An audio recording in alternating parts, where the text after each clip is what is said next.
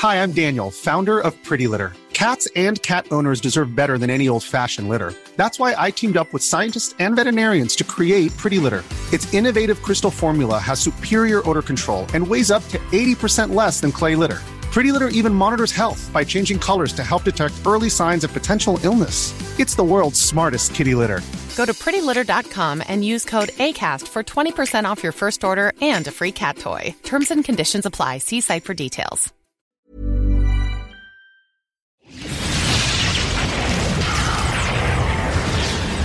Now, coming to you live from atop the Lavender Town Radio Tower, it's the one, the only, Puckle Podcast.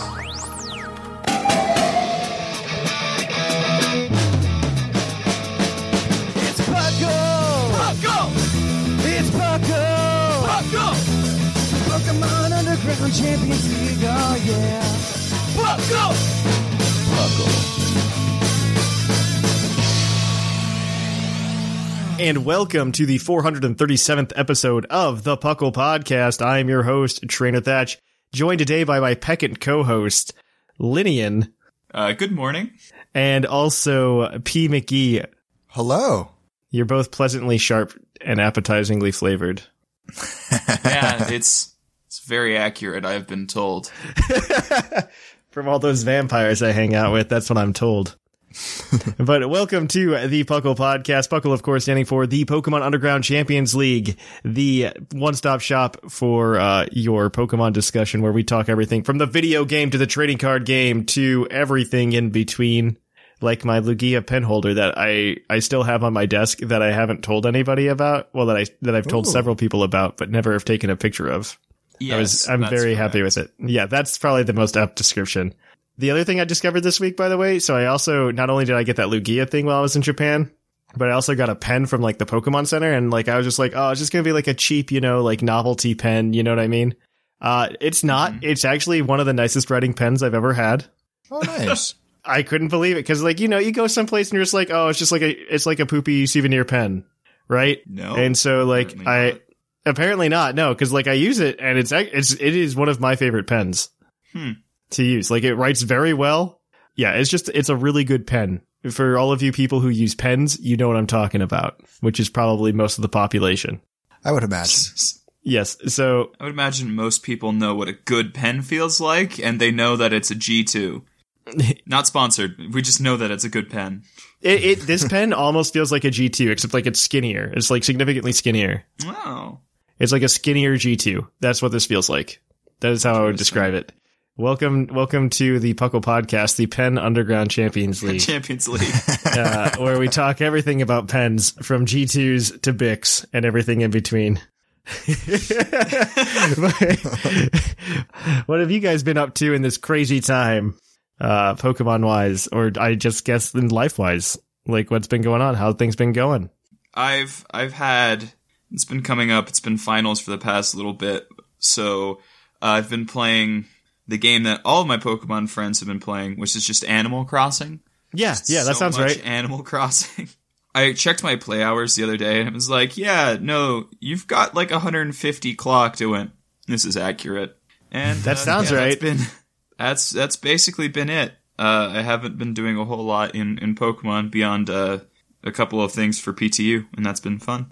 Yeah, yeah, that's exciting. What about you, Mickey? How have you been doing? It's been it's been a longer time since you've been on the show. It has been a lot. Of, a lot has happened in the world. Um, so, unsurprisingly, social quarantining and excessive video gaming go hand in hand. So, I have been playing a lot. Um, I've been playing a lot of Mystery Dungeon still. I've been on a break for the last couple of weeks, but I've been trying to grind for that Grandmaster rank. So, I've been working at that a bit, just so I can. I've been wanting to complete a Pokemon Mystery Dungeon game, like fully complete. Uh, I've been wanting to do that for a while, so I've been trying to get back in the mode to do that, but I haven't yet. Otherwise, uh, like Linian said, a lot of Animal Crossing, which has been very fun. And then just some PFTT tournament stuff, which has been fun as Oh well. man, I have to do my match. I totally forgot about that. Oh. Thanks for reminding me. There you go. Reminder. So, for myself, I I think I've been just uh I've just been hanging out. I've been doing a few Pokemon things. Uh not much. Uh I mean, I, I've been I've been laddering uh for VGC, trying to get back into the mindset of how VGC is supposed to work. How's that going? Uh, it's going okay. Like I, I'm starting to get it again, but I don't know if I'll ever get back to the point like I was back in 2018. Because 2018, um, I, I would describe VGC as like if you once you find what your personal team archetype is, and you and you learn like like everybody has like a team archetype that's probably the best for them. Oh, absolutely. And so for me, like I found that in 2018 and it was like this dual megas team. And I, I had like the flowchart worked out re- like for most every meta team that existed with it. And so like there were just like moments where it was like clicking with me and like I was getting, I, I had it to the point where like I could play it like I was doing OU where it's just like I can predict that and then run circles around people. hmm And I, I'm definitely not there now. Like I'm, I'm definitely I'm getting it to an extent, but I'm not I'm not nearly where that was like that point where it clicked. Uh, I think I'm still searching for my archetype, and I I, I assume I'll find it at some point. but I'm just kind of going around doing that because I'm not nearly at the point where I can be, sit down and be like, I want to build the team with this Pokemon, this Pokemon, and this Pokemon for this reason. Oh, I'm terrible at building teams. I, I like just pick, picking up the rental teams. It's so much fun just having a rental team and just grabbing. Oh yeah, no. Go. I, I think rental mm-hmm. teams are a fantastic way to do it, I, especially in terms of finding your archetype. And I wouldn't even say that the team that I was running back in 2018 was that original. It's just I mm-hmm. want to be able to. I want to feel confident that I know that I have the best move selection on those Pokemon. And you want to be able to tweak it if you fe- if you Yeah, see something you want to change. Yeah, yeah, yeah. Exactly, and I, I want to feel I want to feel confident that I can tweak it and that I understand that I understand the repercussions of making that tweak. Mm-hmm. And I don't think I'm in that place right now. Um, that th- this is something that takes like hours of playing VGC to like really understand. At least for me, uh, like I, I understand my play because like when I went to St. Louis, I played way too much VGC. Like I played, I probably played something like 150, 200 hours of VGC Oh, just wow. to like understand teams and try to figure out what I wanted to do and stuff like that. So, I, I mean, I played a lot of VGC. I wouldn't say, I, I would say once you get to that point and like you figure out VGC and you understand the meta to a good extent, it doesn't take 150, 200 hours, but like I was coming from ground zero, right? I had Yeah. nothing. Uh, I had, I had no background in VGC. The only thing I had was like, I'm good at OU. Uh, and I, maybe not even good. I'm decent at OU. and so, so I, I took that with me.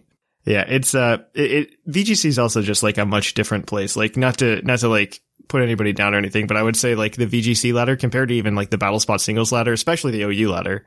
Um, in the VGC ladder, I think you face a lot more bad people than you Yeah. do in other ladders. Um, yeah, I'm just I'm just throwing it out there. I think uh, I, I think this is just because it's Nintendo's official format, so more people try it hmm than OU and BattleSpot singles.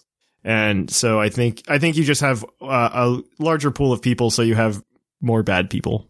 Right. per se. I mean, you you're gonna f- see that with basically any the most official and most broadly played is going to have the lowest skill ranking. Uh, if you want to play like OU on Showdown, you're you're only going to play against people who already are looking at a fan simulator. You know, you're it, Exactly. Going to be a a certain amount of selection there. Exactly. So I, I to be fair, I haven't even touched OU in Gen eight. Like I haven't. I, I've looked into it and seen what's good. I've looked at the meta. Uh, I just haven't played it mostly because uh, it, I mean it's mostly Nintendo's fault. Um, or Game Freaks, whoever's whoever it is, uh, for killing the timer. Like if, if the timer on the game still supported OU, Yeah. I'd probably be playing OU. But right now, it's it's a nice mix between Battle Spot singles and VGC, which has been nice. Um, because it, it, like I said before on the show, it feels a lot like Splatoon, where you can kind of just like hop into a match. You're there for like a few minutes and then you're done. hmm And it, it is very refreshing to no longer have like those 20 to 30 minute long or even hour long like drug out matches. Like Yeah. not having that is fantastic. I I will say I do not miss stall No. in, in the slightest sense. Like there is still stall with like Galarian and Corsola occasionally, but I do not miss OU stall whatsoever. No, and I think that was one of the reasons I was getting. So I haven't played OU in months now. I've been playing mostly. I was doing Battle Spot for UUTC, and then I switched over to VGC. Both of those for the first time. I never even touched those metas, and I'm finding them much more fun and healthy than I was mm-hmm. finding OU for a while. So I'm I'm Yeah. in the same boat where I'm happy to not see stall. I mean, it's it's possible you don't see much stall when um when there is uh, Dynamaxing or Gigantamaxing because those yeah. those Pokemon kind of blast through a lot of the stall Pokemon. hmm Yeah, that's been it's been a good time though. I mean, I, I enjoy doing those ladderers. Um, the, Pokemon just made the laddering way better too. To be fair, like all all of the laddering they've put into the game, much better infrastructure than it's ever been. So, I mean, at least if they took away the OU, they made what they had more fun. Yes. And I, I do feel like it's more fun to do that. I would appreciate if they're gonna really push for on game or like in cart like formats like this. I would really like to see something like a Battle Frontier at some point. That would be really cool. Just throwing it mm-hmm. out there because then you can still do like these these challenges in game. You have a little bit of fun. You can mix up the battle styles. It would be really cool to even see like those modes come in where you can at least play them with friends. Like it would be really cool to see something like the Battle Factory, but like I can challenge P Mickey to a Battle Factory match. Oh, that'd be nice. Yeah, Right? The format. Yeah, yeah. yeah, That'd be, really cool. that'd, that'd be really fun. And I, I just think something like that would just add to the enjoyment because uh, I would say post game switch swish definitely isn't like the best. no. Yeah. We've definitely had better post games before. Um, granted, we are getting DLC, which is really nice, and I'm excited for that. And we've also had worse. We've had worse ones. uh, I don't know if I agree entirely with that, but Gen I- 6. Gen six, Maison was it, and we had Friend Safari, which is no, no, no, no. I would not say that that, that this is worse. I can, I still think raids can. Be I don't know if it's worse, but maybe tied. Uh, raids can be enjoyable if they did more of the Mewtwo stuff. Like the Mewtwo raid is exactly what I was hoping that we'd put more of into the game, uh, because you ac- you actually had to sit down and strategize. Well, we'll see. I feel like that's the legendary raids. Yeah, I felt I think that's what's happening with Crown Tundra. Yeah. I, I think that's obviously what's happening. But uh, on that note, let's keep, switch gears and head on over to the news. Let's cue that epic music.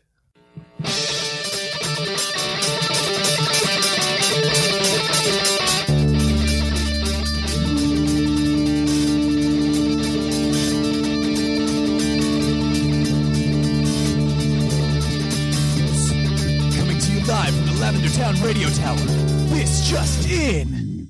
and welcome to the news. In the news, we have some exciting, exciting, exciting, exciting things. We'll get there in a minute. But first, all the Easter related max raid battles and rewards are gone, so we're back to Gmax Duraludon, Garbodor, Copperajah, and Charizard. We're back to some sort of normal. Those are also the ones that like I was looking the most forward to, so it's nice to have them back. Yeah. Uh, in more important news, uh, this is this is very important news. Original Stitch i- is selling their Pokemon shirts, and their Johto collection is finally up. I've been waiting for this. I I just actually ordered in between segments the Totodile one to make sure that I got it uh, before the fabric ran out again. So I I have purchased my uh, I have purchased my my Totodile shirt. I am very happy with it. It- It's going to be very exciting. The the Steelix shirt is also very good. The Sudowoodo shirt is also very good. I have to say most of those fabrics are pretty good. They got some really fun design patterns. Yeah, I'm not excited about the legendary fabrics. I think those are the only ones I'm not excited about. Yeah. Miltank, they gave up. They gave up on Miltank. Yeah. That's all I'm gonna say. Like I, I like I wish the Lugia and the Ho-Oh ones were better. That that's about it though. I am very excited to receive my shirt though. It is it is the most that shirt that ever existed. So I I'm very excited. It's uh it's Totodile fabric and it looks like a Beach Boys shirt and it's a Hawaiian shirt. It's perfect on so many levels. the official flag of Willowdine. Uh, It, it is the official flag of Willowdine. it, it's it's going to be fantastic. I'm super excited to get it. I'm going to wear it on all the streams when I finally do get it. But it's very exciting. Uh, in other news, though, the Twilight Wings episode uh, four has has been launched in Japan only. Uh, you can watch the Japanese version of it. The uh, the English dub releases on Tuesday, uh, which is the 22nd. Right? Yes. No, the 21st. The believe so, 21st. yeah. Uh, what are days anyways? So, uh, Twilight Wings airs, which is going to be exciting. Those are always very good. And then, uh, nobody cares about Pokemon Rumble Rush. Uh, and But it it's ceases, going away. it's going away. You know why? because nobody cares about it. Like it, like the, it's just something that like everybody's just like surprised Pikachu face about these like mobile games. Why don't you cover them, Thatch? Because they're not very good. They don't stay around. And They never last. They they never last anyway either. Like Pokemon Duel lasted a couple of years. And the Rumble Rush like just lasted only a couple of years. Like Pokemon Masters will probably have like a little bit more longevity. If you're not Pokemon Go, you're basically on like a you're you're on a short leash. You're Yeah. gonna probably go away. Well, I think Pokemon Go is just unique enough that it holds a lot of different cards compared to these. Like everything else is just generic mobile game. As far Yeah. as I'm concerned, it's generic mobile game, and there's nothing that can really spice it up. I mean, they've got four years of content still down the road, Pokemon Go, just because if they went, as they, they're only in generation five right now, so they got six, seven, and eight still to push out. Yeah. So they've Oh, got like yeah. three to four more years of content easily. Oh, and by the time Generation Eight comes out, they're gonna be Generation Nine's gonna be out in like Oh yeah. the game. So I, I'm not, I'm not even worried about Pokemon Go and its longevity. I think Pokemon Go is here to stay. I think also the promise of Pokemon Go, and this is probably something that's true about a lot of Pokemon titles, is that if you have any way to connect your Pokemon game, your Pokemon like spin-off or side game to the core series games, it does much better. Yep. Um, and Pokemon Go has that now, which is very exciting. hmm And it's going to even have more functionality, hopefully, in the future with Pokemon Home at an undisclosed date and time. Probably when Pokemon Sleep comes out, but um, tis. I, I, whatever happened to Pokemon Sleep, by the way? We've heard I nothing. We've heard, we got a press conference almost a year ago, and we've heard nothing. The dev team they sent in a bunch of playtesters and they just didn't wake up. Yeah. Uh, they're they're trying to figure out what to do. Pokemon Sleep is just this enigma that doesn't need to exist, and that's okay. Other than that, because this is the uh, Pokemon Go segment, in response to the, the uh, to continued health concerns, Pokemon Go is making a few alterations to the game. First of all, Pokemon Go is launching remote raid passes, which is very exciting, which allows players to access any raids that they can see currently. Um, so, like, if you can see a gym from your house, you can participate in a raid in that house, which or in your house. These can be purchased for 100 Pokecoins and will be offered as a temporary one Pokecoin promotional price. Um, in the future, these pra- pra- passes will remain, but your Pokemon will do less damage than those who enter the raids with standard passes, which is fair. I'm okay with Yeah. that. hmm There, there can be some downside there, but I like this, and it's also going to lead into the friend raids. They said Huh. as well, so you can raid with your friends in the future, and it'll do the same thing where you're going to do less damage. So you can remote raids with your friends. So, so Linian, I could like call on you to come and raid with me if I was out raiding. That would day. be a mistake. I haven't played it in months, but yeah, you could. that would, but that would, but that would make me want to actually raid more. I think if I could Yeah, raid with my I- friends, like if I could remotely like call you guys up and be like, "Hey guys, I'm gonna go raiding. Just be on the lookout for like invites to raids." Right? Because I think I would do that. If, like if Uh-huh. it takes if it takes like an extra if it takes twice the number of people, I'd be okay with that. Because then I could go do like four, five, four, three star raids. Like, well, I can do three star raids without a problem, but I could do some four star raids with your help and get some of the Pokemon that I haven't been able to get prior because I play as a solo huge. That would make Patreon raid night real interesting. Let's not go down that road. Thatch, why aren't you playing Pokemon Go so we can raid together? Uh, the players will also receive an additional research task without having to spin a Pokestop. Ooh, that's nice. Actually, I didn't know about that. Uh, and also your po- your buddy Pokemon will be able to retrieve gifts from you. Uh, quality of life improvements to allow stacking of incense and lucky eggs, quicker powering up of Pokemon, and improved visual information in battles. Very exciting. Yay. Abra Community Day has also been reset to April 25th, which is probably a mistake, and will run from Probably. 11 a.m. to 5 p.m. local time. So twice the length. Yeah, uh, twice the length, but the problem is, like, it's still a community day. Yeah. Yeah. And I'm not a fan of this happening, like, next weekend. I'm just, this is a bad idea. I, I don't think anything good can come of this. Like, if there's a spike of coronavirus cases, it's gonna, I'm gonna blame Pokemon Go for it. Investigating illusion special research can be purchased to tie in with the event. It doesn't actually give you anything good. The great buddy no. Pokemon and higher can all can bring items during the event. A special snapshot surprise during the event as well. Um, there's a buddy up event will be held April 21st from 8 a.m. until 10 p.m. So this is Tuesday. Uh, Volbeat and Illumise will appear globally with shinies available. Ooh, that's nice. We can get Volbeat. Illumise. Uh, Or no, Volbeat. Yeah, we, should yeah. know Volbeat. You're right. Yeah, we get a tired. already. Uh, Woobit, Woobat, Joltik, Alolan Meowth, Chansey, Eevee, Feebas, Eevee, Eevee's on this list twice, Oh. and Lillipup will also appear more frequently. Uh, But is Eevee going to appear more frequently? I really need to know if Eevee is going to appear more. Eevee's also going to be there. It turns out uh, half the bu- Oh, half okay, distance I for didn't buddy. Pokemon and two times evolution experience as well. Uh, for a single Pokecoin, players can get 30 Pokeballs, 20 Great Balls, 15 Raspberries, and 20 Pineapple Berries. Niantic has also increased uh, the item storage capacity. Yeah, no, I've been liking these one coin things. It's like a nice little weekly thing. I don't have any space anymore because they give so many and I can't use them all in a week. But I like that they're giving us free things right now. Well, free. It's still a coin, right? So like, you still have to do something. But yeah, uh, if you are also looking for uh, Puckle stuff, we are going to be doing giveaways for the patrons at the five dollar plus tier. I didn't want to make any uh, announcements last week because um, the Switch did update, and that takes a little bit to get the bot up and running. And we, I want to start using the bot, so keep a lookout. We're going to be putting those dates up uh, this week on Patreon.com. I believe uh, Melmetal is one of the Pokemon we're going to be giving away, and something else. So keep a lookout at that um, because those da- it's going to work a little bit differently this time because the five dollar patrons are going to be open at a different time than the ten dollar patrons because we're I'm trying a new process this this month and we're going to see how it works out. But on that note, we're going to go on ahead and switch it on over to Puckle's Poke Quiz, where we're going to quiz your co-host on their insane Pokemon knowledge.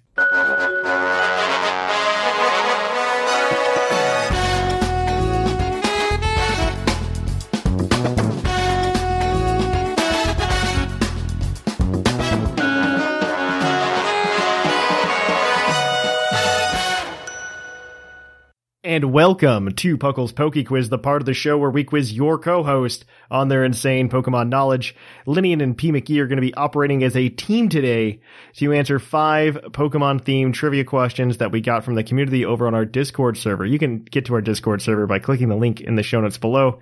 Each question is worth one point, except for the one question that's worth two or three, depending on how badly they're doing. Uh, and they also have a hint that they can use as a lifeline to help them answer one of the questions that they can. However, if they get all of the questions correct without using the hint, they can cash it in for an extra point for a possible total of seven points today. Um, they are competing in a race to 30 points with their fellow co-hosts to see who can get there first. Whoever gets the 30 first gets a $20 credit to T Pub, not TeePublic, to PokemonCenter.com because it's a much better prize than TeePublic. uh, so on that note, if you guys are ready, uh, we'll begin. Uh, I would like to note before we do begin, though, that uh, Linian is within shooting range at 25 points, so he needs five points today to be able to make it. Uh, this may or may not happen because these are not the nicest questions uh, from the community. So let us let us begin. Question number one is from Polywo. What stat Oh, has dear. the highest lowest value, base wise, base stat wise? What is the, the highest, highest. What what stat has the highest lowest value of base stats? So it's Okay, not so HP. it's not, sp- and it's not speed. um, shouldn't be defense because that's a five. Yeah, and it's not attack either because that's also Because that's a five. So we're down to special attack, special defense. Yeah. Um. All right. So there's a 15 for. Sp- I did a list on this one. So there, Darumaka has a 15 in special attack. I'm trying to think if there's something lower than 15. Oh, Yeah, Sandshrew there has is. a 10. Alolan Sandshrew has Okay. a 10. Um, Okay, so the question is: Is there anything with five special defense? And I can't think of anything because all the things that are super frail have at least. I'm gonna say special defense. I'd be okay with that. Special defense is correct. Uh, special defense has Yay. a lowest base stat of 20. It's absurd. Wait, is that Stonjourner? Uh, I believe so, yeah. oh. I think he's tied with a couple things as well. So this Oh, next okay. question is from Lord Snorlax. Of the five Pokemon related to the sun, Espeon, Sunflora, Solrock, Volcarona, and Solgaleo, one of them doesn't have the category the sun Pokemon. Who is it? it's Solrock. Sunflora definitely has it. Espeon definitely has it.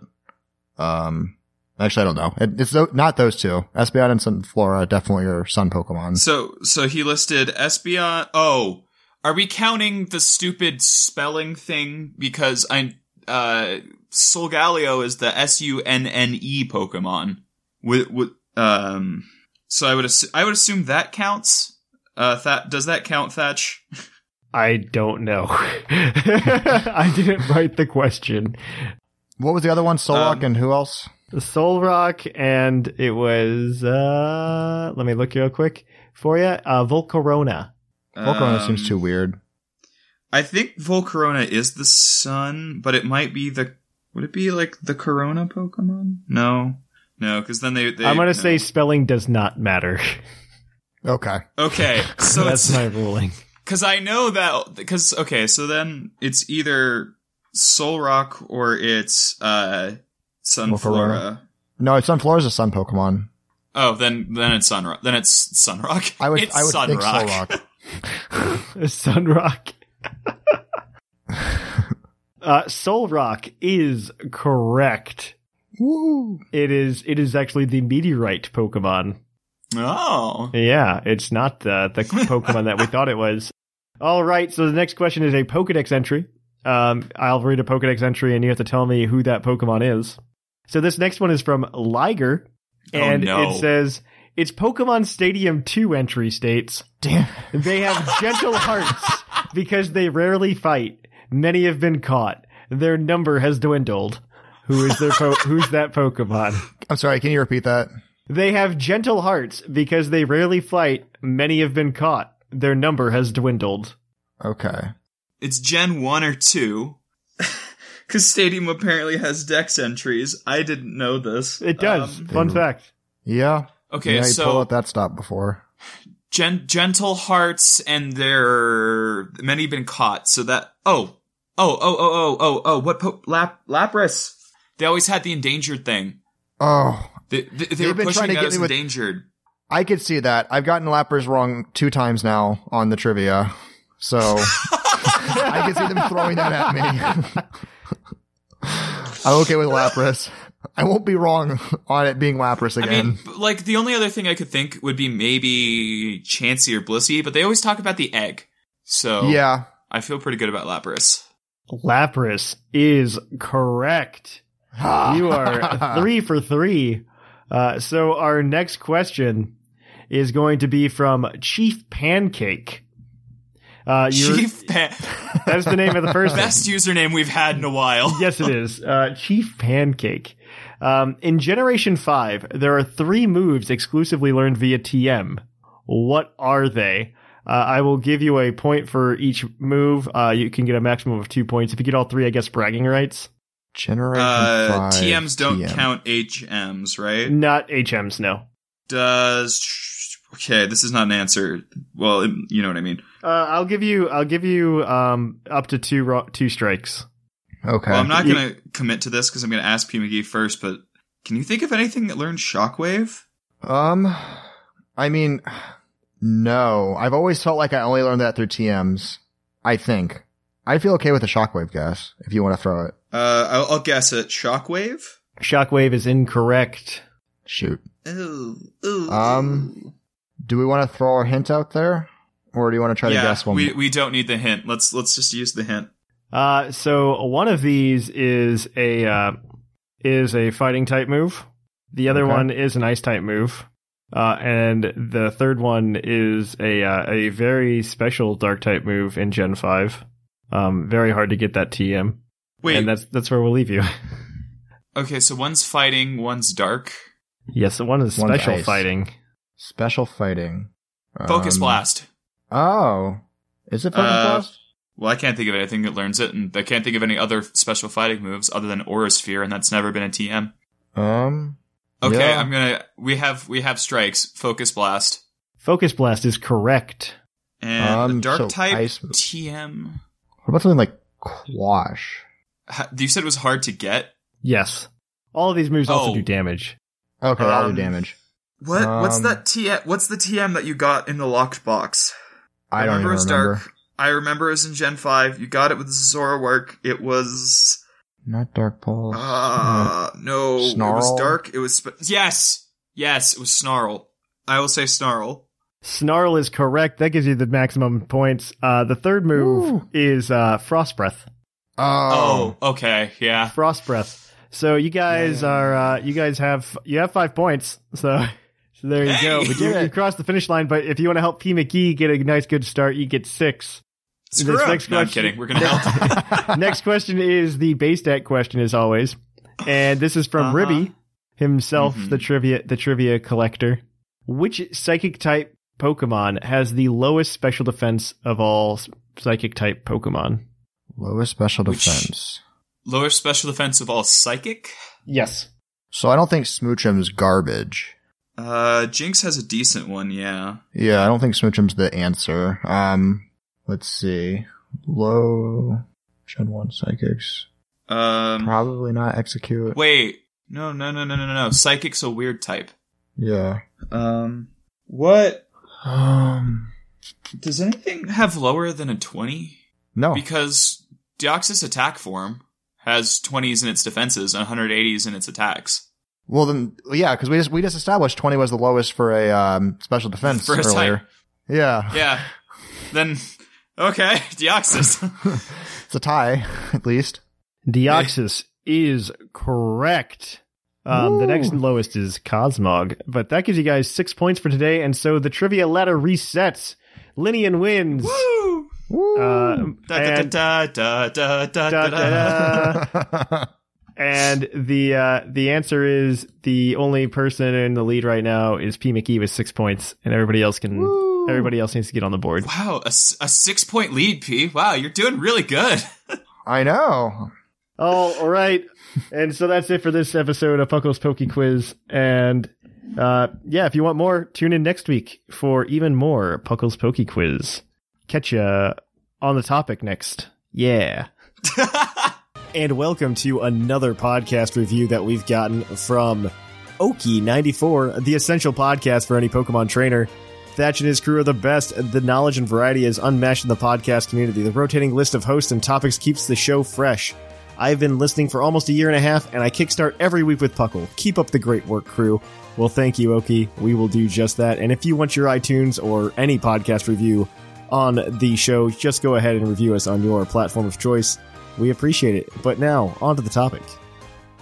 And welcome to the topic. Our topic today is remakes and will they happen again? I guess is the question. Probably more than that too, but uh, I I mean I won't I won't say that I I dislike remakes. I don't think they did bad. I would say that both Heart Gold Soul Silver and Omega Ruby Alpha Sapphire were good. I don't know that I would say that Leaf Green and Fire Red were good, but they were kind of like the first in a long line.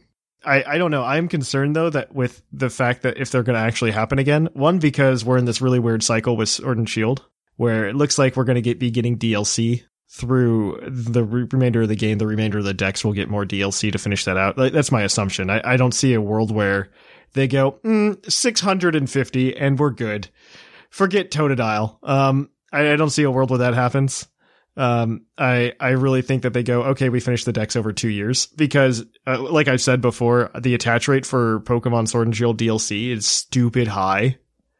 It's like it's like the highest of like any game ever, and it's higher than the number of people that would have bought Ultra Sword and Ultra Shield. It, it was definitely higher than the people who bought Ultra Moon and Ultra Sun. So there is that, which is very very exciting. Uh, on that note, though, uh, I know you guys have different opinions um, from me because I, I think Let's Go kind of throws a wrench in the plan as well um, because they did a quote unquote remake of Pokemon Yellow with Let's Go. Granted, Let's Go I think might just be a one time deal. Yeah. I think it failed. I, I think I think it was a failure in the eyes of Pokemon, but I, at the same time, like I don't, I can't be sure. Yes. I, I don't know what's going through their head right now. Because yeah, Junichi Masuda said that there's that there's no plans to make another Let's Go, but he also said there was no plans to add Pokemon in like November. You can't fully believe him. I, I don't believe anything that comes out of his mouth. I, I think that the DLC model that they have uh, started adopting here doesn't lend itself well to quote unquote Go style remakes. I think you're right in that uh, I, I don't see them leaving it at 650 easily. I think though what's more probable is um, we are going to get the next year. So this year we're going to have Crown Tundra and we're going to have uh, Isle of Armor. Then next year, what we're going to have is the build up and launch in November of a remake game that will also be in the Gen 8 engine. and you're going to see the patching in of the difference, quote unquote, uh, Mm. between the two dexes into Sword and Shield as part of the promotion for the new game. Um, because yeah, they can sell another $30 DLC to include 400 Pokemon, but they can also sell a $60 game that has that as well. Yeah, that's a good idea. I, I can see them going, yeah, so then we re-release Lustrous Pearl and Adamant Diamond or whatever. Yeah, yeah. Uh, and then, and then they, they patch in the difference there. And then the year after that, they do an expansion pass for the Gen 4 remakes that fills out everything that'll round it out to the just shy of a thousand that we currently have. hmm And I, I see that as they're, they're going forward. And then what they do is Gen 9 comes out. Yeah. And then Gen 9 expansion pass. And I see that as the, I think that would be the most profitable pattern. That is the most profitable. I I don't know. I like the idea of DLC better, but that actually is probably the more profitable is to go to have DLC and then and then be like, here's another game that finishes it out. And Uh-huh. I I that that you're you're absolutely correct in that.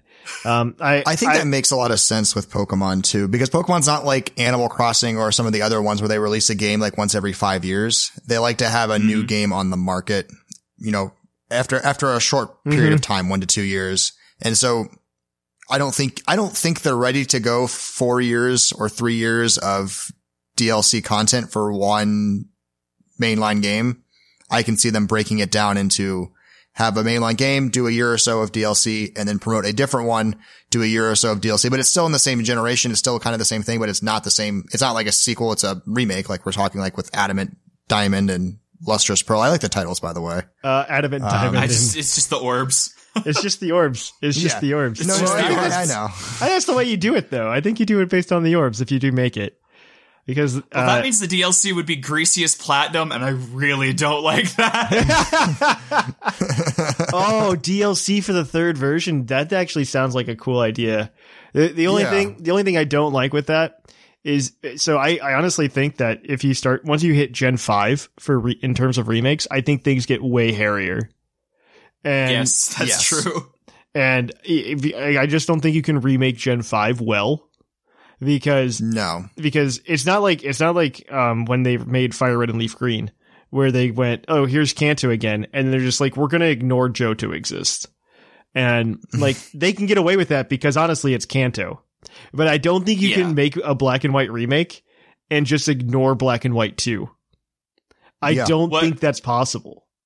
So what I think you do is you make the loop, the just the the whole thing, and then before the game comes out, you announce that the black white two areas are the DLC zones. Maybe And I, then you have the DLC do a high leveled mini campaign that takes you through a post game of the existing routes as your your bonus content. Like that's where you stick everything else. I just feel like that's too much work for the Pokemon company to do. Not because not because I think it's an unfeasible number amount of work. I think that's just more work than they're willing to do. Um, especially in their current structure. like I, Yeah. I'm I'm going to be completely honest with that because um, everybody's very excited for Isle of Armor, and I'm just excited to have more content and more Pokemon in the game. hmm Uh, as much as I would think it would be really awesome for Sword and Shield to be the kind of the game where it's just like we brought all the Pokemon together, you can catch every single Pokemon in between Sword and Shield. hmm Be- If they did like four DLCs or something like that, I think would be the cooler way to go about it because we still don't have Ireland in in Galar. We don't have like an Ireland equivalent, Well, and politically that might be a mess. But yeah. politically that might be a mess but i think that's also something that they could be celebrating especially if they're basing it on the uk because i mean they are, they are putting scotland in the game with the with the crown tundra they put the isle of man in with the isle of armor um, and you've got wales and wales and england already incorporated into galar i feel like leaving out northern ireland at least to some extent is is kind of just like a slap in the face I think the question they really had is the border. I think Isle of Armor would have been great for Ireland, but they really didn't want to do Yeah. that. Mm, I I don't disagree.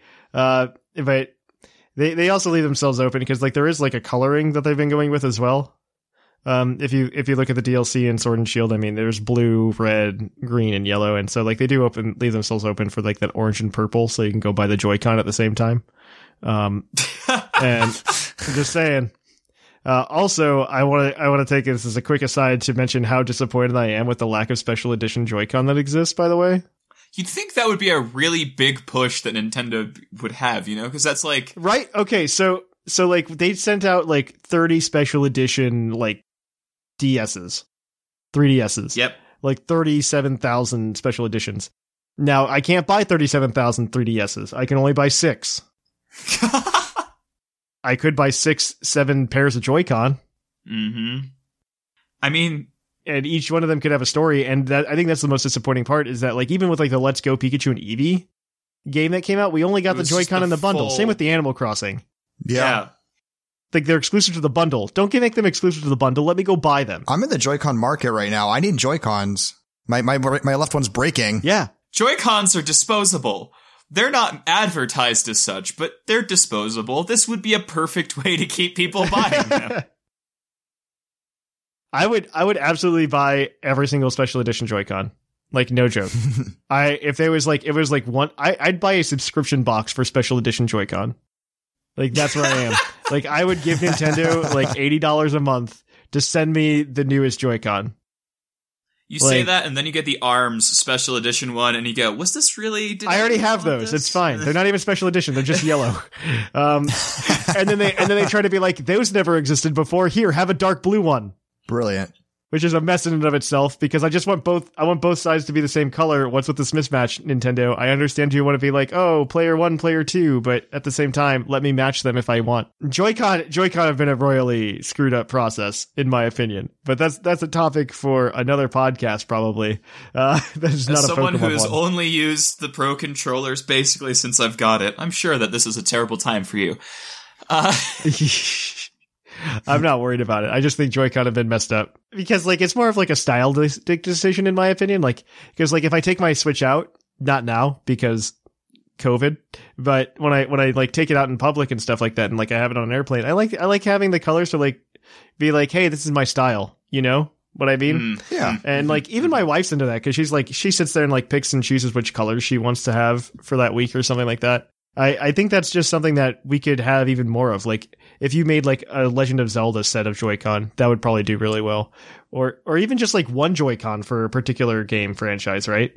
Like you can make the left Joy-Con like like a Zelda Joy-Con, and then you can have like a normal Joy-Con on the other side. It's, it's just like a very way, very cool way to personalize the, the system that they, I don't think they've leaned in Ah. hard enough. And I'm very disappointed that the uh, like the Sword and Shield one we got was the Switch Lite. I understandably so because they're trying to push the console at the same time. Yeah, yeah, yeah. I I would really like to be able to pick and choose my Joy-Con a little bit more. I'd like more options. I mean, like I I went out and like I bought like the Luigi green ones as soon as they they dropped, and I still haven't gotten the purple and orange ones, but I'm going to get the purple and orange ones. And I, I have way I have more Joy-Con than I know what to do with. I'm going to be Were completely the honest. Wiimotes popular? Like customized Wiimotes, were those popular back in the day? They yes and no. I so the problem with the Wiimote is like the Wiimote existed for such a long time. And so like that was far more spread out. And like there were two different there were two very different versions of the Wiimote. So Yes. so for like you had the original Wiimote that was garbage. Um and then you got the new one with like the built-in motion plus Wii into it. Plus. Yeah. And Yeah. so I- I ha- those those like have come out came out in like several different colors and those were really cool. I have the old Wiimotes and the Wii Motion Plus connector extender things. Yep. I had that. Because Yeah. uh, it was so bad, but it was the only way to play Twilight Princess on Christmas. Yeah, that was the only way that you could. That I mean, that was the only one that existed for a little while. Was the only way to do it for a little while was the Wii Motion Plus like adapter, and they were just like, "This is dumb. We could just put that in the controller." Yeah. And so they did that, and so I just bought a new set of controllers because I was just like, I'm not gonna deal with this and like be like, "Oh, which one? which one has it? Which one doesn't?" I'm just gonna buy it and then be done with it. I, I was like 11, so that was not an option. I thought being able to be- get like custom colored Wiimotes though was a cool thing. Uh, I thought that was cool, but let- let's talk more about Pokemon. Uh, Yes. and not and not about this has been our discussion on remakes or uh, remakes. As we it's makes turned we out to makes be. of the yeah no. Uh, I, I don't know. I, I do. I don't like. I don't dislike that idea. I just don't know how willing. I mean, they're probably willing to do like very little work to get much profit, but um, at the same time, I don't know if they're just like over remakes or they're seeing like on the horizon, like, oh man, Gen five remakes probably aren't the way to go. I mean, that's like a 2025 problem. It also depends on things like how long the Switch lasts. Because if they have a significant texture library built up, that is so much less time to Oh, build yeah. new maps and things. The Switch probably has like I would say another two and a half, three years in it. Like that's that's Oh, where. I'm at. Yeah. That's where I'm at Yeah. right now. I mean, because we're in year three of the Switch, so I, I think it's I think it goes five, six years. I mean, the 3DS made it like the whole last decade, like from like 20, what was it, 2010 ish?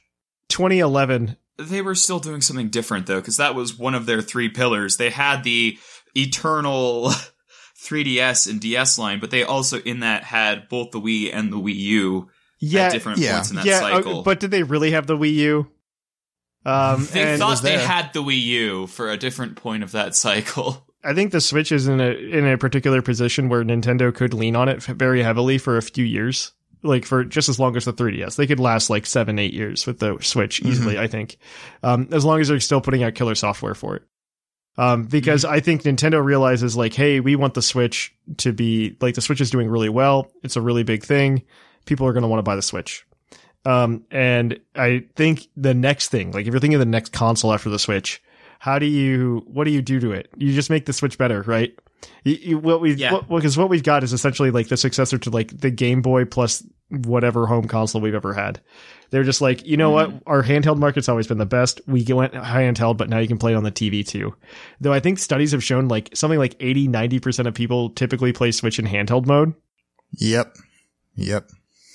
Very few people are actually playing it like in are on the TV. Uh, I'm not one of those people, by the way. Like I, I think I do solid 50-50, like handheld mode, uh, TV, but I'm also probably the exception. I'm very game specific. Well, I recently moved and I don't have like a TV in my room Yeah. or in a in a place where there aren't other people a lot. So now I'm mostly handheld. But up until that point, when I had my apartment, I'd never I forgot that I could put it handheld. I just threw it up on my TV and then I was done. It, it was a docked console as far as I was concerned. I would say that we are probably in the minority there. Right. I think that they they have enough time that they could definitely put like Gen 9 on the Switch. I think Gen 9 could sit on the Switch without a problem. Probably. Mhm. I don't. I, I think that's probably the way to go. the The thing that has me worried as well is like, especially in like the recent past, like in terms of the recent past, I mean like Gen six onwards, Pokemon wise, they've only done like two games in their marketing or marketing quote unquote in their discussion of like Sword and Shield DLC. They said we would usually come out with like a third version, and they they were equating it to like platinum and um Ultra Sun and Ultra Moon. They they were comparing it to those. Mhm. Yeah. so if you look at Gen 7, the only games we got in Gen 7 were Sun and Moon and Ultra Sun and Ultra Moon, which was kind of bad. Um, and then Yeah. in Gen 6, the only games we got were X and Y and uh, Omega Ruby Alpha Sapphire. RS. And then Yeah. they, they've kind of been stuck in this, hey, we're only going to do two sets of games. And by them saying like the DLC is this next set of games, that has me wondering what's next. Like, would they do a remake? Um, because they, obviously third versions are dead, Yeah. Yeah. Yeah. I think that's the end of them. which is good. I, I'd much rather have this. Gen 7 was just so weird overall, though, too, because it, like, let's not mince words. Gen 7 came out when it did because they were mandated to have uh, a new, they wanted a new generation on the 20th anniversary. And Gen 7 ended when it did, probably because they were trying to push to the Switch, and that was the logical time to do it. Yeah, but then Gen I six don't still think you that can't it- really explain away Gen six though. Like that's the other thing. then. Yeah, because it ended a, it ended earlier than they would have liked because they had to start Gen 7 on the 20th. I think both the beginning and ending of Gen 7 were arbitrary dates that kind of got shifted out of what they were trying to do. So I feel like it's a little difficult to conjecture there. I mean, you could make the same argument though here because 2021's coming up and 2021's the 25th anniversary. Yeah. Are they going to want to put out a new gen in 2021? I don't know. I think they're going to want to put out a new a new game. I a, don't think a new game put a maybe new- maybe um i can also just see them being like hey for the 25th anniversary we finished the pokédex and um like i honestly i could see that being like their their big quote unquote success um a new game doesn't sound like a terrible idea either but i don't think you can do sword and shield again No, I think there's still a market for a like a a remake game. Those traditionally do fairly well. oh yeah no omega ruby alpha sapphire did spectacular Yeah, I mean those do like over 12 million usually in copies sold. Um, they and they do better than third versions Yes, they do better than third versions. And um, from what we saw on the sales history of Let's Go, that wasn't a traditional sales trajectory for like a remake game. So I don't think they would consider that a remake and how it's sold. And so I, I think they know they can do better with like a, a standard remake like um, Heart Gold Soul Silver or Omega Ruby Alpha Sapphire. So I, I I think they, oh they definitely could do better yeah, Yeah, I mean, all you have to do is make the game faster. Like that's all you have to do. really. That's all you have to do. You put you put in the speed of Sword and Shield into um in that. I just don't know if the style of Sword and Shield fits the type of game that Gen 4 was. Um, because if you look at the, if you look at the, I'm just, I'm going to be flat out honest. Like we talked, we had this conversation last week, more or less, with like dungeons and stuff and the lack of them in Sword and Shield. And, and I don't know if the arts, if that's because of restriction of art style or restriction of time that they had to like put in proper dungeons. But Gen 4 has a lot of dungeons. Like you have a lot of caves you got to go through.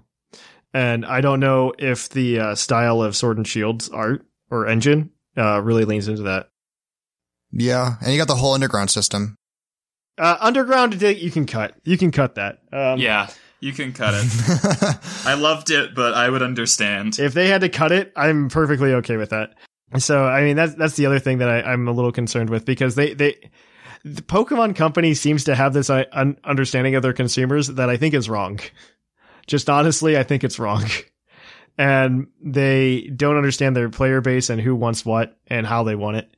And I, I think that they would either we'd either get like a perverted version of Gen 4 or we would get um or maybe we would get regular Gen 4, I don't know. But I, I feel like if we got Gen 4 Yeah. it'd be a perverted version of it. I'm still wanting to see the sales numbers for Mystery Dungeon just because that was their first t- tackle of a, like a, a real remake in a while. Uh it's not it, that's a different kind of remake.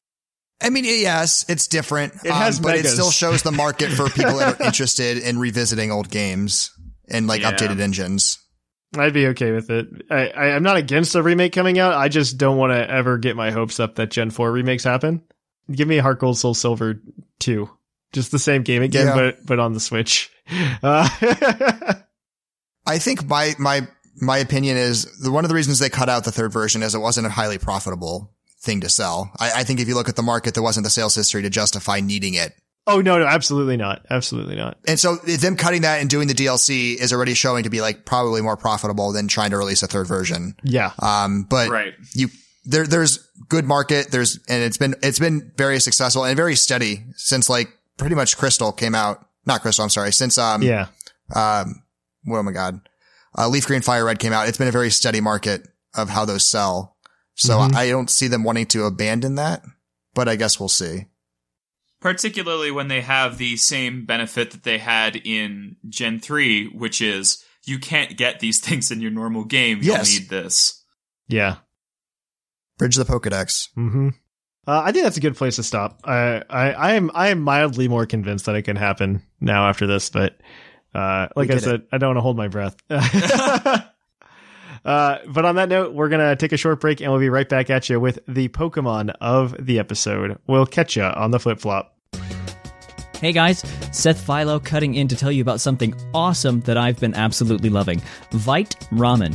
If you guys know me, you know I have a borderline noodle addiction, and part of that love has always been a guilty pleasure for ramen. Well, Vite Ramen is ramen, but get this, it's actually good for you. You heard me right. The guys at Vite Ramen have spent years making ramen that's nutritionally complete, and I absolutely adore it. Each bowl has 30 grams of protein, which is more than your average protein shake, 7 grams of fiber, all 27 key vitamins and minerals that you need, and most importantly, tons of awesome flavor. Oh, yeah, and did I mention it still only takes four minutes to prepare? It's basically still instant ramen. You can head over to viteramen.com and pick up soy sauce chicken, garlic pork, and my favorite, vegan miso flavors, as well as handy utensils and other such stuff. And here is the coolest part. At checkout, enter code PUCKLE and you'll get 10% off your entire order. That's P U C L, all caps, for a whopping 10% off. Anyway, I gotta get back to rating, and you've got a show to finish. Catch you guys on the flip flop.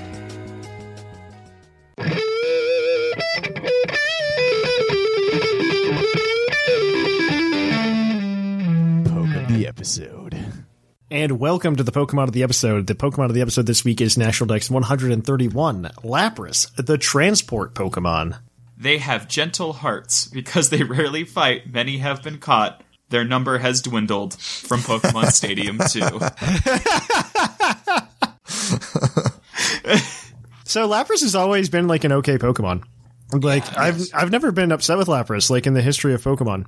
Uh, I, and think in Gen four it was actually used pretty widely before Team Preview, I should say, because I mean you had you had Water Absorb, and then you could also be firing off Thunderbolt, which was kind of big in Gen four. It was just like the ultimate counter to to Water types. So it, it was cool. It was fun to run around with. I mean, his base stats aren't bad either. I mean, base 130 HP is a lot of HP That is. combined with uh, 95 special defense and an 80 defense. That's not bad. Um, 85 special attack.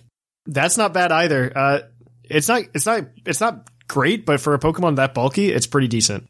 yeah, it's it's workable. And then a base speed of 60, which is unfortunate, but it makes sense. So Lapras though has just been like very good overall, and when it got its Gmax form, it actually got relevance because it gets Gmax, um, or it gets uh, yeah Gmax resonance as its Gmax move, which uh, is an Ice type move that instead of setting hail sets Aurora Veil, which is really big and really important because Aurora Veil is really nice, especially in VGC. And so I would I would dare to say that Lapras is probably the most prominent Gmax Pokemon in VGC right now. Uh, and as such, a lot of Pokemon carry Brick Break, including this team. Uh, so Lapras is holding a weakness policy because this is one of the newer sets that have been coming out. Uh, weakness policy Lapras because then Lapras just kind of hits like a truck. Um, with Hydro Pump, Thunder, Freeze Dry, and Protect. Thunder literally just for other Lapras and things of that nature. Freeze Dry so you can get off your Gmax Resonance and it's still useful against other water type Pokemon. And especially water ground type Pokemon like Gastrodon, which are really big in VGC and are a problem. And then Hydro Pump because you want a good water move, obviously.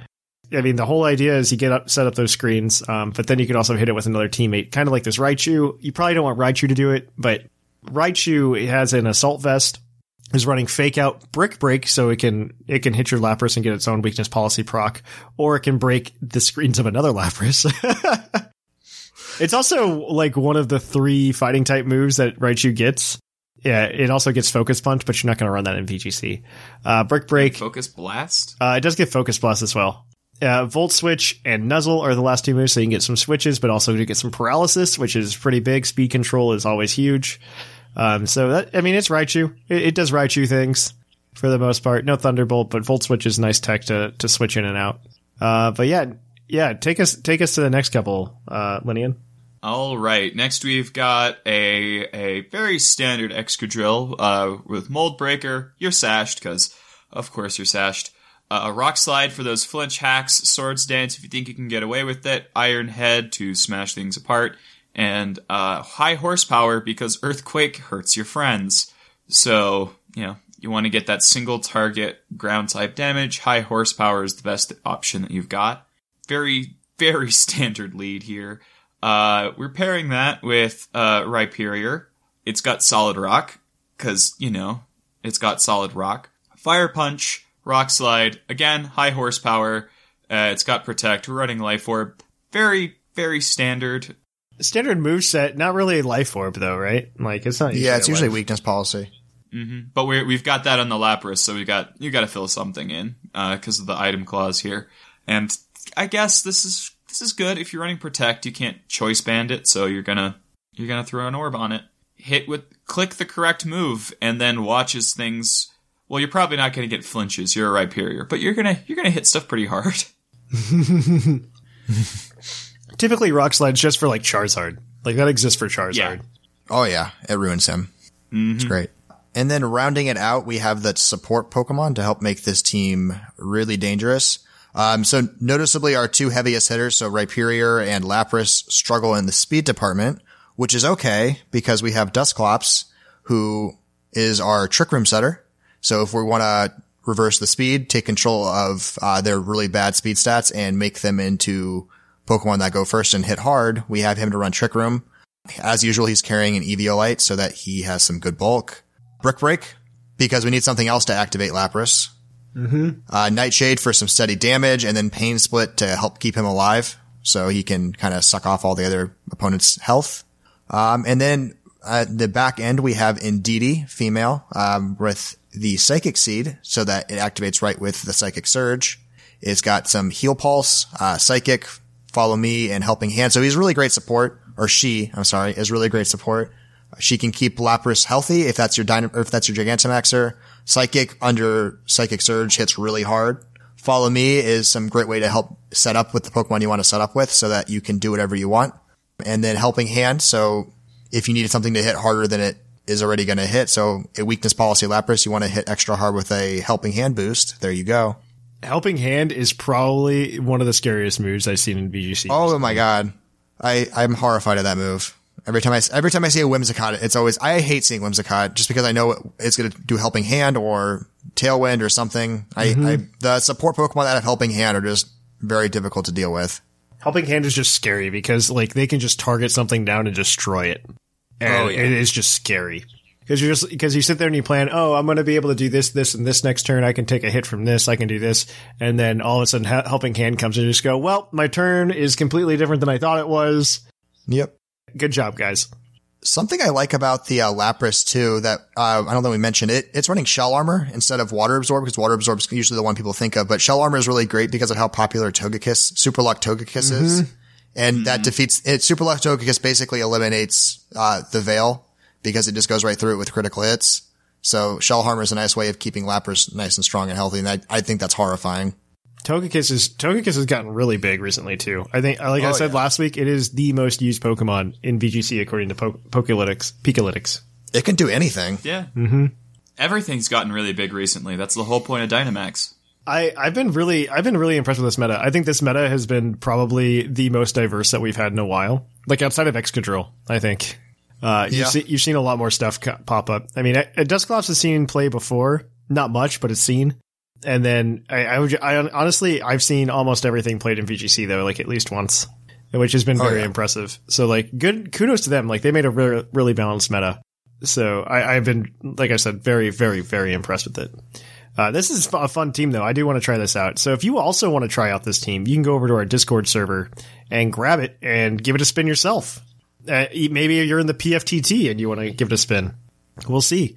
Uh, but on that note, uh, yeah, this is everything. Uh, we're going to go ahead and shift gears on over to the mailbag. It's mail time! Send in your emails!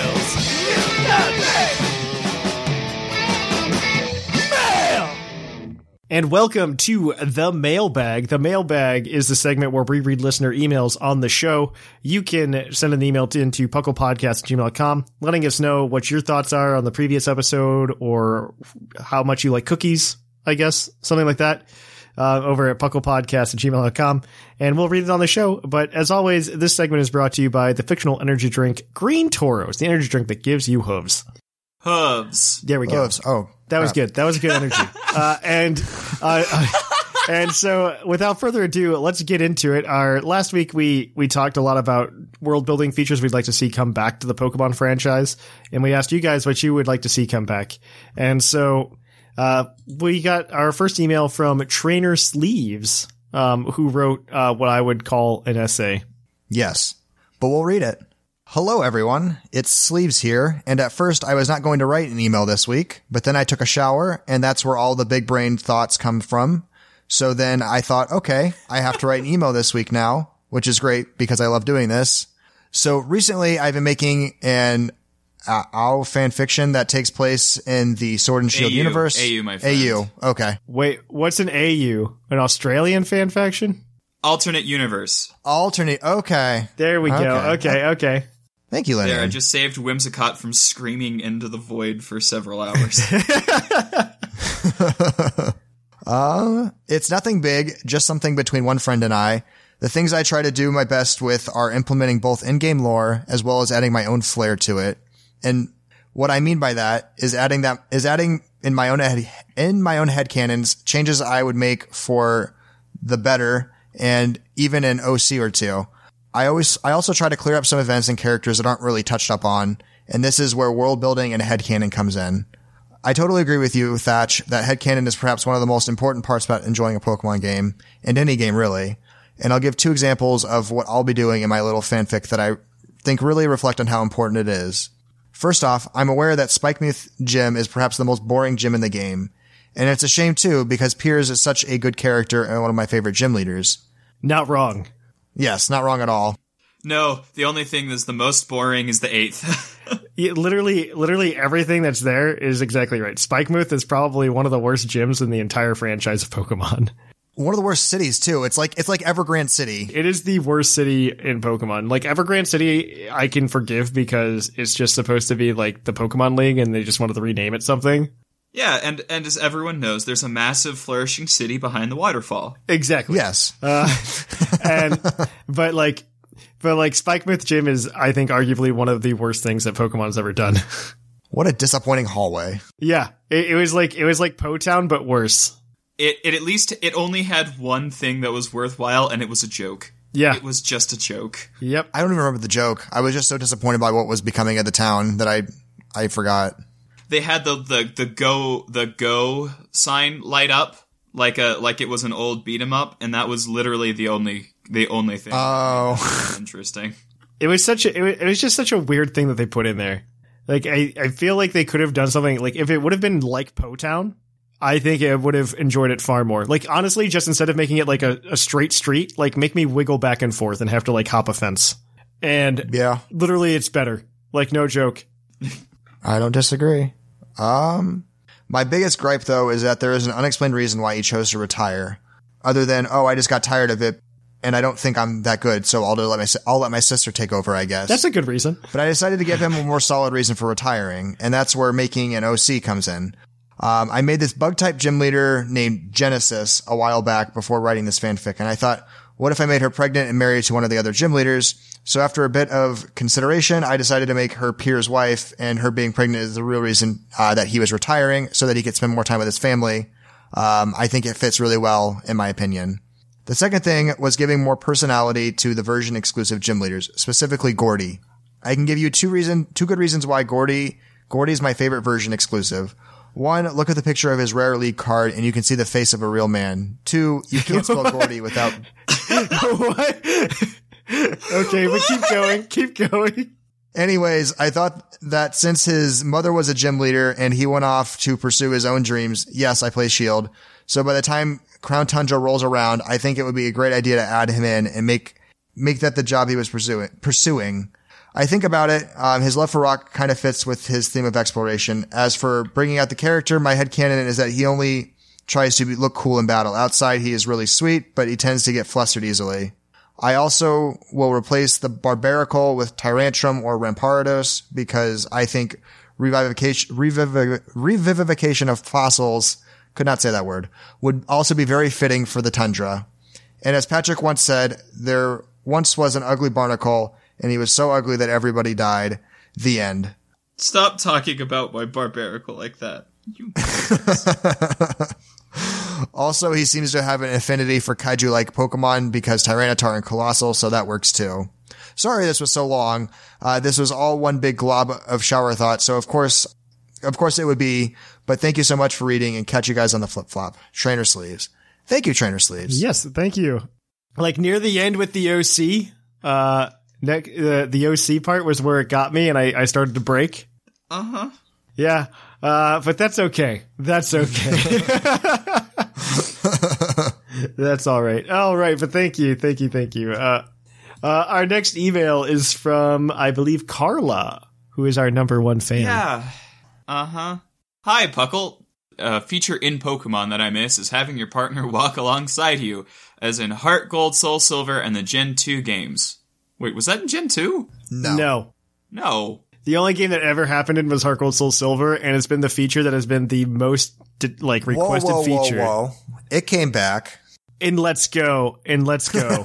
so that is addressed. This really brings a wholesome feeling to the game that beats Pokemon-Amie times 20. The Let's Go games have brought this feature back somewhat, but it was not included in Switch and probably will not be included in any further main series games, agreed. Taking a break from ruthless dogfighting to remind you about the power of friendship is Pokemon's great one of Pokemon's greatest charms. Yeah, it's called Pokemon-Amie. I, well, it's And, uh, Pokemon Camp Pokemon now. Camp. It's Pokemon Camp now. Yeah. But I, I honestly think Pokemon Camp was done okay. Like, I, I don't think there's, I don't think there's too much of a problem with Pokemon Camp, except I think there's too much going on, um, in the background. I don't like having all six out at once. Eh, the way they can improve it for me is like you could select which ones come out, maybe. Yeah. And like, I think that, like, that minor tweak makes it better. And I guess you could technically do that by like throwing the rest of them in the box or something like that, but Yeah. uh, that's the same reason they said, oh, well, if you're worried about experience share over leveling your Pokemon, just put them in the box or something like that. Which, sure, thanks, Game Freak. I feel like an off switch would be just as good, but whatever. It, it's interesting. It's interesting. I, I also don't think Pokemon following you will ever come back. I, I understand why everybody, like, it was cool in Heart Gold Soul Silver. It kind of sucks it wasn't there in Gen 5, but like Gen 6 onwards, I just don't think it works well. it's it's pathfinding, which is weird. Like that's gonna glitch, and then sure you can have it warp, but that's another immersion breaking thing. Mm-hmm. Uh, no game has great pathfinding. It's just kind of a fact. Uh, on top of that, with Pokemon in the overworld, having something following me is going to throw me more than it's going to help. Mm-hmm.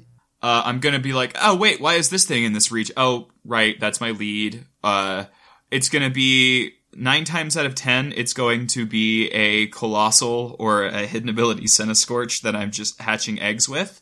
Yeah. So Yep. I don't know. I just don't think this feature needs to come back. I think it's getting popular again right now because Let's Go happened a couple years ago. And then also, even in Pokemon Go now, you can have your buddy follow you around as you're walking. So it's just, it's really like on people's mind more so than it maybe was a few years ago. Yeah, I just don't think it's something that I, for as much as it's requested, I just feel like it's not something that is really that immersion helping. I, I feel like I feel don't like know. the, I feel like the reward, the payoff for the reward is not good. And I think on like Linian said, I think it's very confusing, especially with Pokemon in the overworld. 15 year old me was really happy about it when it happened in yeah, Heart but Gold. in but the thing is, in Heart Gold and in and in Let's Go and in Pokemon Go, that's the only way that you have to interact with the Pokemon. Yes. You can't That's true. you can't go into a camp and play with it. You can't do these other things. It's it fills a void that's already filled. That's fair. I would much rather have Pokemon Camp than following Pokemon. Mm-hmm. One thousand percent. Because even then, like the amount of interaction you had with the Pokemon following you wasn't that great. I mean, you you can literally talk to it and it goes, "I'm happy." And you know when we had that, we had that in, in like Gen One in Pokemon Yellow. Like i- you have that level of interaction with your Pokemon, like something that we've had since 1999. And I, I don't think that's something that I'm just like, yeah, let's get it to the next level by using stuff from 1999. Like I, I, I think it's the problem with the Pokemon franchise in general, and I think this is something that kind of that Swish, for better or worse, like highlighted to a lot of us longtime fans, is that Pokemon hasn't done a lot in the past like 20 years in terms of innovation. Like it's the same game, and I don't know that I'm too mad about that because I don't want them to stray too far from the core, but at the same time, like they've kind of boxed themselves in, and like we we have people wishing for uh wishing for features from you know 20 years ago to come back to the game. Yeah. And I don't know if all of that's for better or for worse. I, would- I would much rather have something new. And I think Pokemon Camp is something that was pushing in that direction. Like, if we want to talk about something that Pokemon's done right to progress the games, I think Pokemon Camp is the first indication of that. Do I think Curry Dex is exciting? No. But but do I think the idea of like, oh hey, you can go interact with your Pokemon? I think when Amie first came out, that blew my mind because Yeah. I, I thought that was really cool, and it also has like in-game effects on top of that uh, that people always forget about because it only matters in game. But like it, it mean it meant so much to me once, like when I was battling the champion and like I was definitely under leveled and I was just doing it to grind. And I remember like something survived because it loved me so much, and then it we ended up winning the game because of it. Like it focus sashed itself for free. And I was just like, wow, this is amazing. I'm into it. I think one of the big things, and this kind of, I think is the whole like center point for people that want Pokemon following again is we didn't have a, uh, you know, from Gen 4 before, we didn't have a lot of overworld interaction with Pokemon. Yeah. They were kind of just in their Pokeballs or they were in battle. We didn't see them. But now in, especially Sword and Shield, you can see everything in the overworld and then you can play with them in camp. So it's not as needed because you can see a lot of these anyway. I honestly think it would just get in the way, especially at this point. Like, I think it would get in the way. Now, I think the only thing that would be better is like, like Let's Go Pikachu had the right idea with the outside, um, with the Pokemon following you because you could select which Pokemon was following you. But like Linian said, like that that would get distracting when it's only like your Scorch or your your Coalossal in party. Yeah. Uh, so like that that that's very true on that note. But I mean, if you could like select them and like they can come out and you could have like your moment with them, take a picture with them or something, maybe. But I, I don't I don't know if following you all of the time is worthwhile. No. This is a very long discussion about something that I think is very stupid, but the because I really I really like I I'm a firm believer ever since like Gen 5 when people have just been like I want following Pokemon back. I want following Pokemon back. I I've been a firm believer of like it's not really that important. It really isn't. And I would I would much rather see like things try to push in the right direction. I think I think one of them has been overworld Pokemon. Like I didn't think I was going to like overworld Pokemon, but I, I really think that has been one of the biggest things and probably one of the biggest things that Sword and Shield did in general that pushed mm-hmm. Pokemon. I think in in a new direction, a new quote unquote direction that I think was worthwhile. Because coming off of Let's Go, I was actually convinced it would never work in a main game. Yeah, like, me this too. Was just kind of a mess. Yeah. I, well, I think I think it helps that they balanced it with random encounters. Like they kept the random encounters and they they balanced it very well. Yeah, they found a way to get the best of both worlds. They used separate encounter lists and things like that. Like Mm-hmm. it, it worked. It didn't. I don't know. I feel like the ways that they have been making overworld Pokemon exist have only improved things. Yeah. And going back because you really like Heart Gold Soul Silver is kind of a mistake. I think sprites. I think the difference is sprite games versus 3D games.